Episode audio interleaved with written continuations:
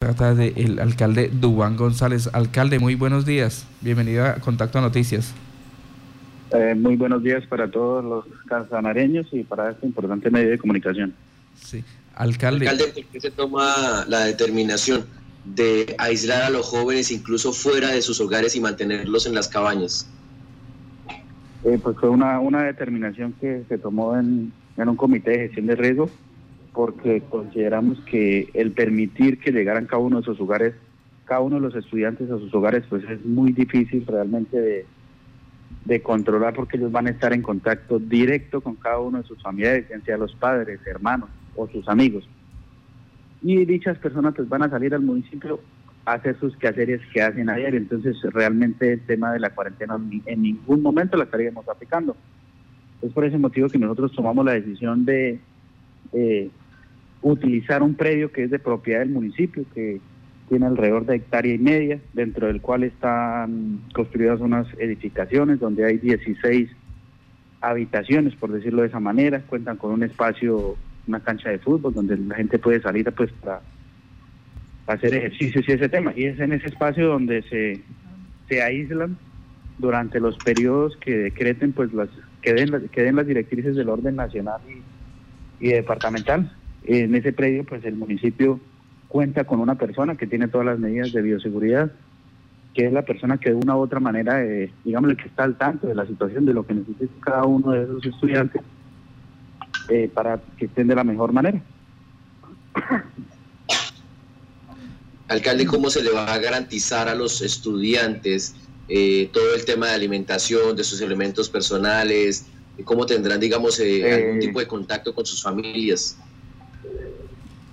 Eh, la persona que, que, la, que la alcaldía contrató para, para que de una u otra manera sea el puente entre los familiares y los estudiantes es la, es la persona encargada de portería, le recibe bien sea los útiles de aseo, bien sea la alimentación, hace los, los métodos de desinfección que tiene que hacer y él le lleva los medicamentos y los eh, eh, la comida a los a los estudiantes en, en el mismo predio en cooperación con, con los padres de familia se les, se les instaló internet, porque ya se sabe que en este momento pues, los estudiantes siguen estudiando vía electrónica.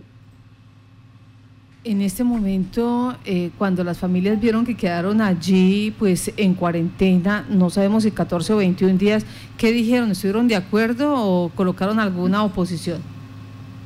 No, ellos están totalmente de acuerdo. Lo que ellos querían era tener a sus hijos sanos y salvos, pero tenerlos en el municipio, porque pues lo que uno ve por los medios de comunicación es cómo siguen apareciendo casos del COVID-19, en, en este caso en Pamplona, que era donde ellos se encontraban. Sí.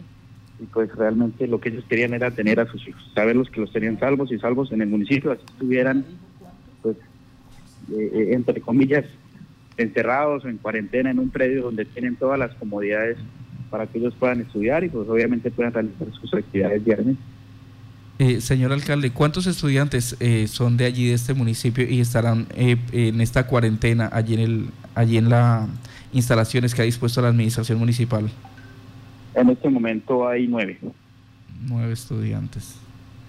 Provenientes de Pamplona, hay dos aquí en, en Yopal, ya están adelantando los trámites ante la Secretaría de Salud para llenar los diferentes protocolos para que estos del municipio los traslade y obviamente pues van a llegar al mismo, al mismo espacio. Alcalde, respecto a los estudiantes que tenían que hacer la escala ahí en Sácama, que iban hacia la Salina, que seguían el camino, ¿qué medidas de bioseguridad se tomaron con ellos? ¿Cómo se realizó ese empalme en el viaje de los estudiantes de la Salina? Ellos eh, inmediatamente bajaron del bus, se les realizaron las diferentes eh, pues, medidas de desinfección, se les lavaron, por decirlo de esa manera, las maletas y todo ese tema e ingresaron a una camioneta enviada por el municipio de La Salina y se desplazaron inmediatamente. En ningún momento tuvieron contacto con personal de, la alcaldía de Sácama ni, ni, con personal civil. Sí, señor. Alcalde, pues en, en, otras, ah, en otra arista de la información, Estamos preguntándole también a los mandatarios por el plan de desarrollo. ¿Cómo va ese plan de desarrollo de Sácama? ¿Qué se ha podido por ahora hacer en esta cuarentena? Ya está en el Consejo Municipal, eh, se está trabajando con la corporación. Eh, ¿Qué información nos puede dar usted del plan de desarrollo de Sácama? No, el plan de desarrollo de Sácama ya está debidamente radicado ante el Consejo.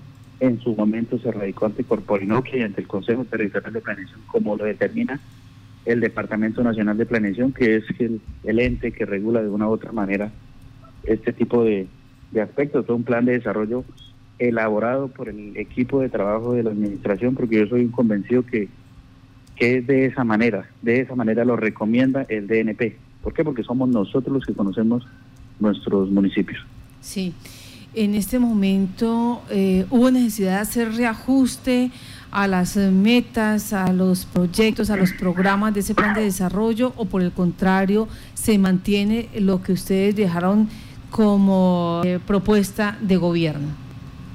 Eh, pues la idea es que la como tal la esencia del, del, del, documento, las propuestas que en su momento como candidato nosotros le propusimos a la gente se mantengan. Sin embargo, por directrices del, del DNP nos manifestaron que continuáramos elaborando estos documentos como si no hubiese pasado nada, pero que tuviéramos en cuenta que todos los planes de desarrollo, no solo de Sacama, sino diría que todos los de este país, municipios de este país, pues van a ser sometidos a, a, a correcciones, a ajustes, porque sí. diría que ni el mismo Estado tiene claro cómo van a quedar las finanzas del, del como tal del país, y pues tú sabes que todo se hace con, con recursos, pero realmente el, el documento, la esencia del, de las propuestas siguen siendo las mismas. Obviamente, eh, eh, ajustándolo con, con los, los, aspectos que, que el COVID-19 pues, requiere. De, dentro de esos ajustes, eh, ¿qué hubo que hacer? ¿Cuál fue eh, lo que ustedes miraron necesario para poder decir así se, así se va a llevar a cabalidad el plan de desarrollo? Eh, pues realmente el, el, el tema al que todos los mandatarios de una u otra manera echan mano es, es, es el tema o el, o el, rubro de gestión del riesgo. Y pues fue ese, ese, ese rubro o esa serie de actividades o intervenciones las que de una u otra manera se, pues, se replantearon, se estructuraron para poderle dar cumplimiento sí. a, a, este tema del COVID-19, si no nosotros estuviéramos eh, invirtiendo recursos en algo que no va a estar plasmado como meta en el plan de desarrollo. Sí, señor. En este momento, eh, el recaudo eh, de los tributos, ¿cómo le fue a Sácama? No, pues realmente tengo que ser sincero, pues muy mal, porque eh, fuera de que la gente realmente no está muy acostumbrada a, a cancelar sus impuestos juiciosamente, ahora pues desgraciadamente eh, la sociedad diría que se ha pegado del, del, concepto de que el Estado nos tiene que mantener, hay gente que ya promulga eh, acciones como que no paguemos servicios públicos, que porque hay unos municipios que están cancelando, pero es que eso lo hace de acuerdo cada alcalde a las finanzas que con las que cuenta, ¿sí? Sí. Entonces, pues realmente sí ha bajado y harto. Permítame, ¿cómo así hay ciudadanos que promulgan acciones para no pagar servicios públicos? ¿Con qué le ha tocado lidiar a usted? ¿Qué es lo que ha pasado? Mm, lo que pasa es que, el, el, el, pues como todos ya lo sabemos, el presidente le dio las facultades a los alcaldes para cancelar algunos servicios públicos. Entonces, de ese tipo de, iniciativas, es que mucha de la gente considera que es obligación de los municipios o de los alcaldes pues cancelar los servicios públicos. Y muchos les llegan a la oficina que es que uno tiene que responderles por eso. Pero eso es por decisión de cada uno de los mandatarios. Entonces pues de una u otra manera pues ha sido esa barrera que se ha presentado y, en la comunidad pues algunos son conscientes otros pues quieren que realmente el, el, el, el municipio les aparte de que les da mercados sí. de ayudas de diferente índole, pues tenga también que pagarle los servicios públicos y más en un municipio como Sácama, donde, por ejemplo, el agua, pues, el, el, servicio de productos, el municipio lo subsidia en un 70% y para eso quieren que se les regale el otro 30%. Eh, ¿Cuántos habitantes tiene Sácama, alcalde? 2.500. 2.500.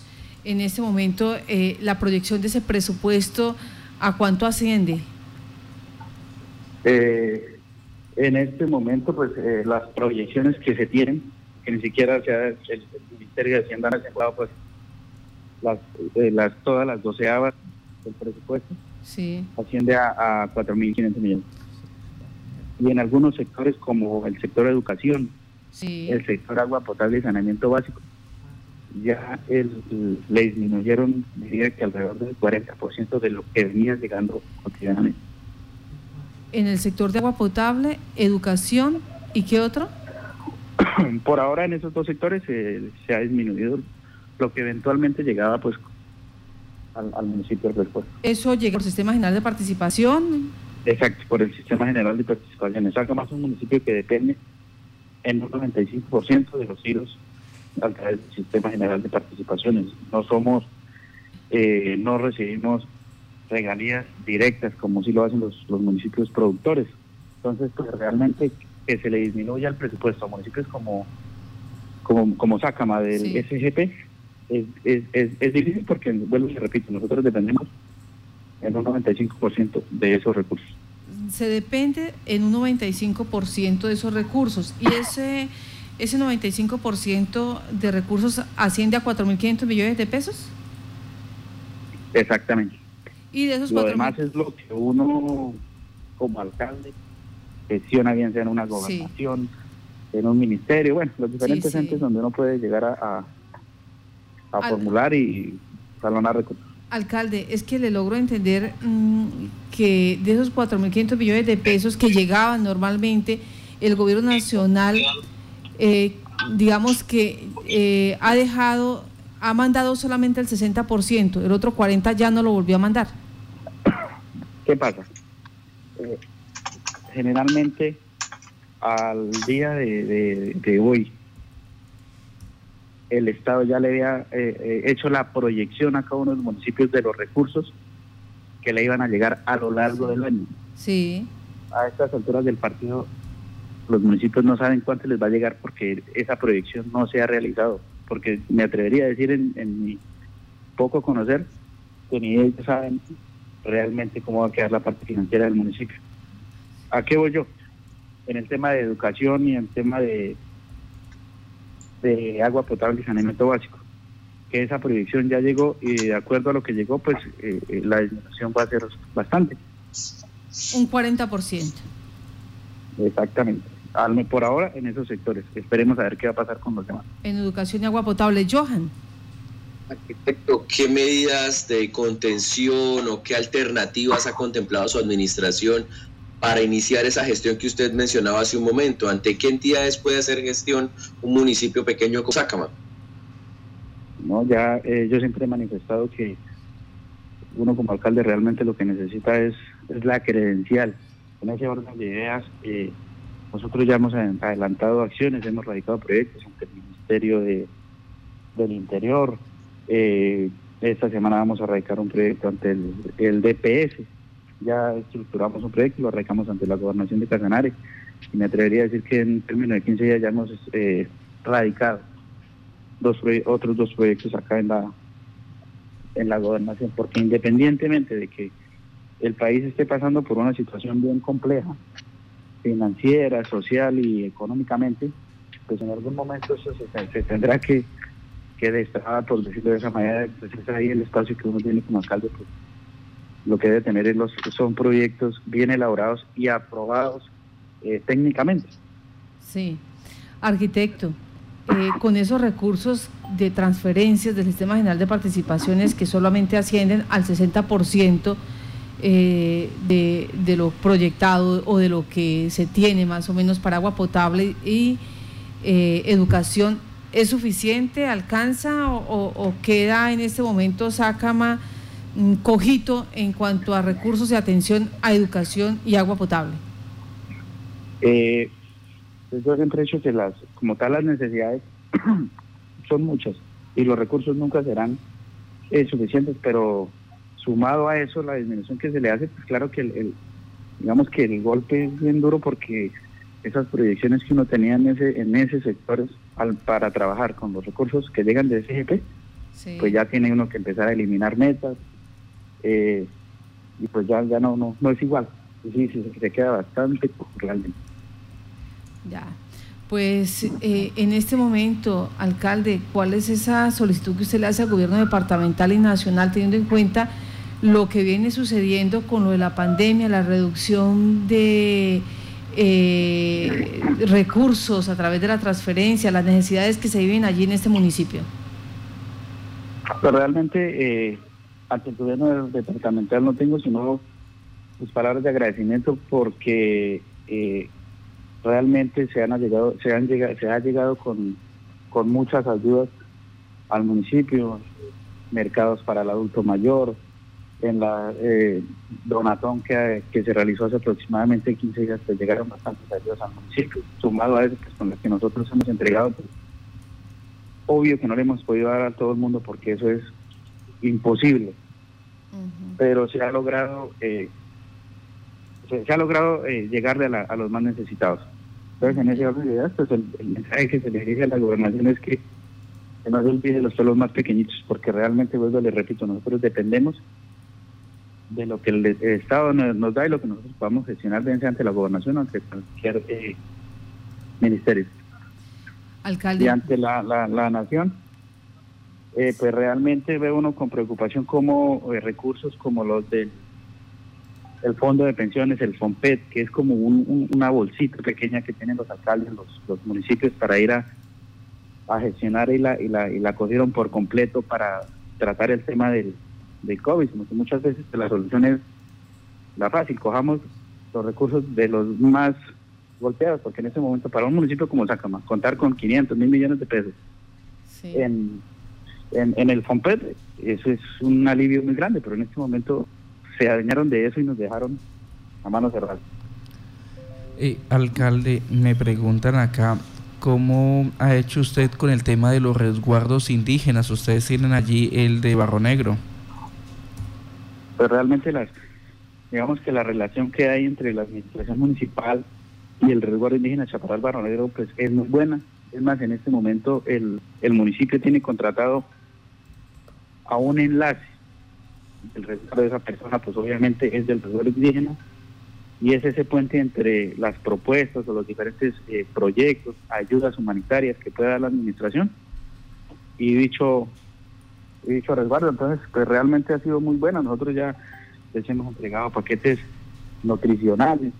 E igualmente, la administración ha sido el puente para que la gobernación les pueda entregar los paquetes nutricionales que hacen parte del programa del adulto mayor, pero que están dentro del resguardo indígena. Entonces, a pesar de que obviamente se presentan ciertas restricciones, porque los del resguardo indígena tienen su propia cultura, su propia forma de ver la vida. Entonces es, es, es un poco complejo, pero hemos sabido sobrellevarla y hemos podido trabajar eh, de la mano.